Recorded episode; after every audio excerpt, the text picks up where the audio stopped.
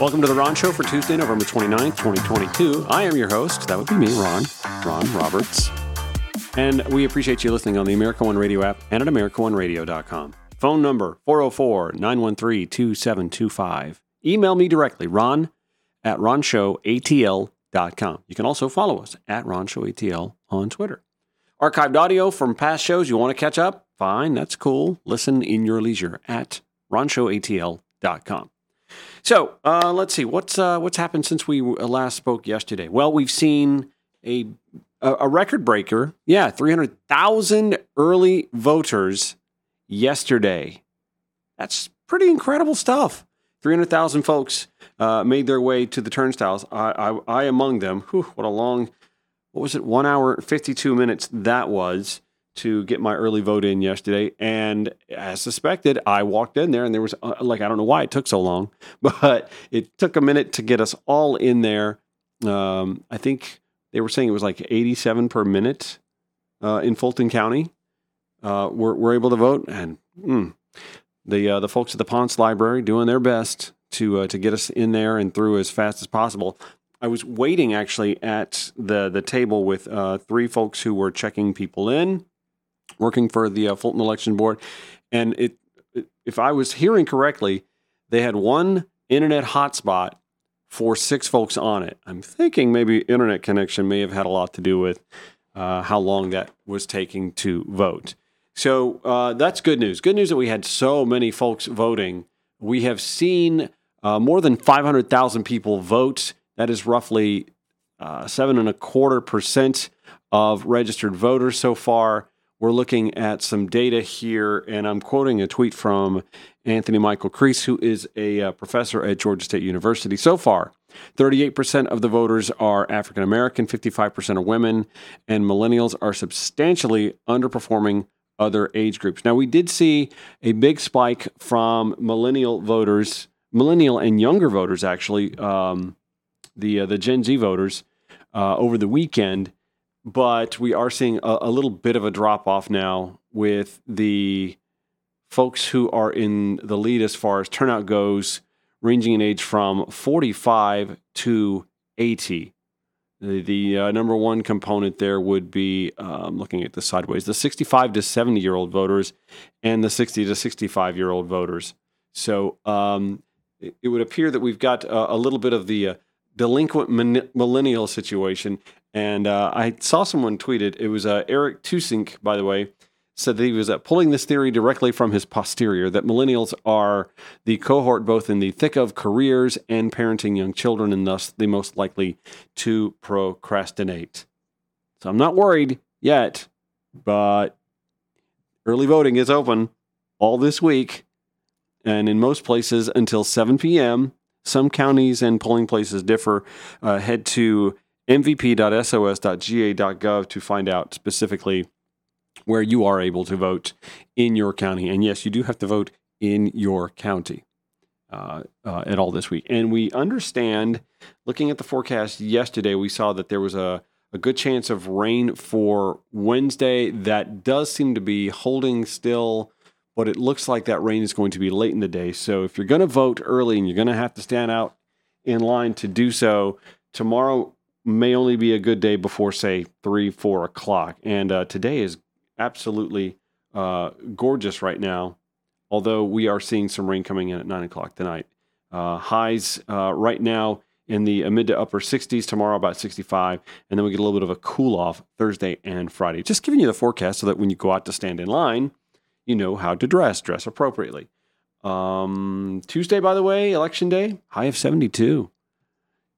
So it stands to be kind of warm when you're standing out in line to vote. You may have to bring your own bottled water because remember, we can't be having that from other folks. Here's what we uh, are going to be talking about uh, this first segment in particular. We are seeing now new information from the Daily Beast that talks about the home that the walkers call their air quotes residence uh, had been rented out until just recently. So if it is the Walker's legal residence here in the state of Georgia, that's only a recent development. See, Herschel Walker's wife Julie Blanchard Walker, has owned that property for more than 17 years, which predates their marriage. They've been married about 10 years. And for the most part, that has been rental income property for Julie. It's on uh, Mount Paran Road, 999 Mount Paran Road here in Atlanta.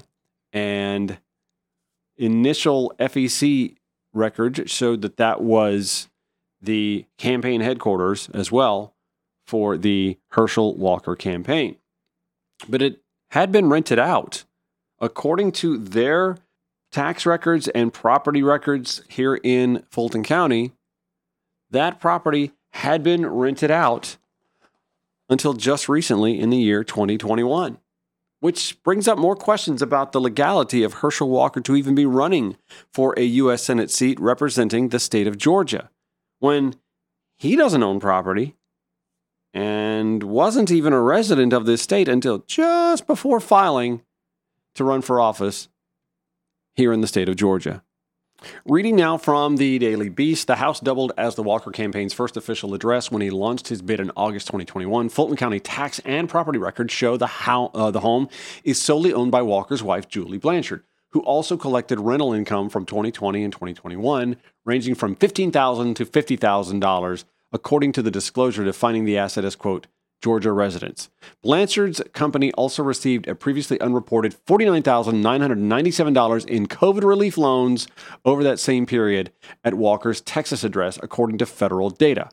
On one since revised financial disclosure, Walker claimed the company had generated rental income for Blanchard, suggesting the company had an operational stake in the Atlanta property. A Walker spokesperson did not reply to the Daily Beast request for comment.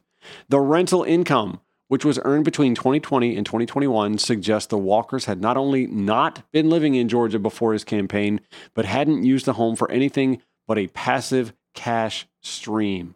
That further complicates the variegated story that Walker, a Georgia native and former Dallas Cowboy who has lived in Texas since stepping away from the NFL in the 1990s, has told about his relationship to the state he is now vying to represent in Washington. By the way, friend of the show, Keith McCants, uh, down in the uh, the Spring Hill, Southeast Georgia area, had tweeted this uh, yesterday. he too, like myself and many others, have been black uh, have been blocked by the Herschel Walker Twitter account. He tweeted, "When the truth hurts." That's when they try to ignore you or better yet, block you. Anyone who knows me knows I don't pull any punches. And he has a screen grab of the Herschel Twitter campaign blocking him. Greg Bluestein at the AJC, by the way, retweeted that and made a note. I don't think Herschel Walker's campaign actually blocked this account. I've heard his wife, Julie, has a tendency to block accounts with coverage she doesn't like. I know this from personal experience, to which I had to chime in. Herschel's had a long history of running behind good blockers. his wife is the latest. Uh, it's a football pun. Hopefully, you get it because it's funny. I'm sorry. I, you know, I don't like to brag about my own humor being funny, but that's damn funny. Now, while I did get to vote yesterday, spending again one hour, 52 minutes to get that vote in at the Ponce Library, not that I'm sore about it, or, but actually I am a little sore. My lower back is bothering me.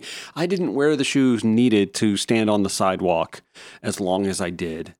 Oh well, I'm uh, got a little time. Maybe I'll hit the chiropractor today. Anyway, um, I did not, because of that, however, have time to both do my show from yesterday and get up to see the Dave Matthews performance at the Battery Atlanta, the Roxy, uh, and uh, for that, I'm I'm a little sore about this. I'm a little I'm a little bummed. But from my understanding, the person who graced the stage, I'm sorry, the the the creature that graced the stage that got the largest applause Alvin the Beagle. Alvin the Beagle that's in the Warnock ads. I want to meet Alvin the Beagle pretty bad too, if I'm being honest. That is one cute. Beagles are cute. That is a cute dog. Alvin the Beagle drew a greater applause than the candidate, Reverend Senator uh, Raphael Warnock, although maybe because they were coming out on the stage stage, it was for both of them. I don't know. And of course, drawing a larger applause than the, the guest of honor, the host, the performer, Dave Matthews. Alvin the Beagle, y'all. Alvin the Beagle's a star. Alvin the Beagle could probably run for U.S. Senate and draw uh, just as many votes, if not more, than the other dog that's on the ballot. Oh, well, Alvin, too late. I already early voted. My vote is going for your friend, Reverend Senator Raphael Warnock. All right.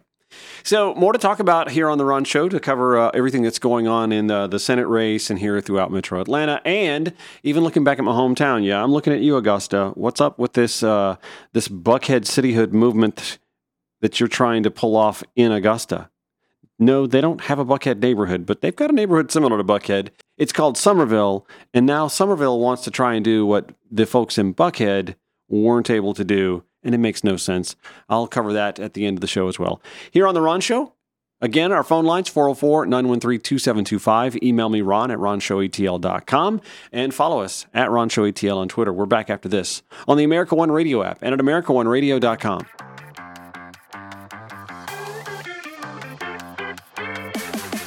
Incidentally, for those who don't know, my full time job is that I am a realtor, a real estate agent with eXp Realty. And you can dive right into the latest listings, get your home value checked out, check out open houses by visiting me at rononthereal, R-E-A-L dot com. Even share some uh, blog posts that has me focusing in on the real estate industry and trends. Obviously, interest rates are climbing right now, which has a lot of folks thinking, oh, that means the market's going to go south. Mm, Atlanta's Atlanta's a different animal. Uh, Money Magazine actually says that Atlanta is the number one place to live, the best place to live in the United States. And by 2040, there will be two and a half million more of us living in metro Atlanta. There's like six million now. That's a big chunk of people coming in the next 18 years. And I know what you're thinking. Oh, 18 years, that's that's a long way from now. Do you know it was 18 years ago we were all jamming in the club to a new song called Yeah by Usher, Lil Jon, and Ludacris? Yeah. Not all that long ago, right? Life moves pretty fast. Ferris Bueller, thank you. Currently, we are seeing mortgage interest rates at or above 7%. That's a far cry from the below 3% figures we were enjoying the last two years, but they're not all that different than what they were in 2004, 18 years ago. And by 2040, if you pull the trigger on a home purchase or a rental income investment property today, you'd be either done with it if you chose a 15 year mortgage or more than halfway through a 30 year note with equity growing by the year in a local housing market needing space for two and a half million more people by 2040. What I'm saying is, what you buy now is likely going to be wildly more valuable in 2040 or even 2030. It really is good to be number one, especially if you own your own home or a rental income property or both in metro Atlanta. Hit me up, ron at rononthereal.com, 843 283 0078. Georgia MLS 396 720.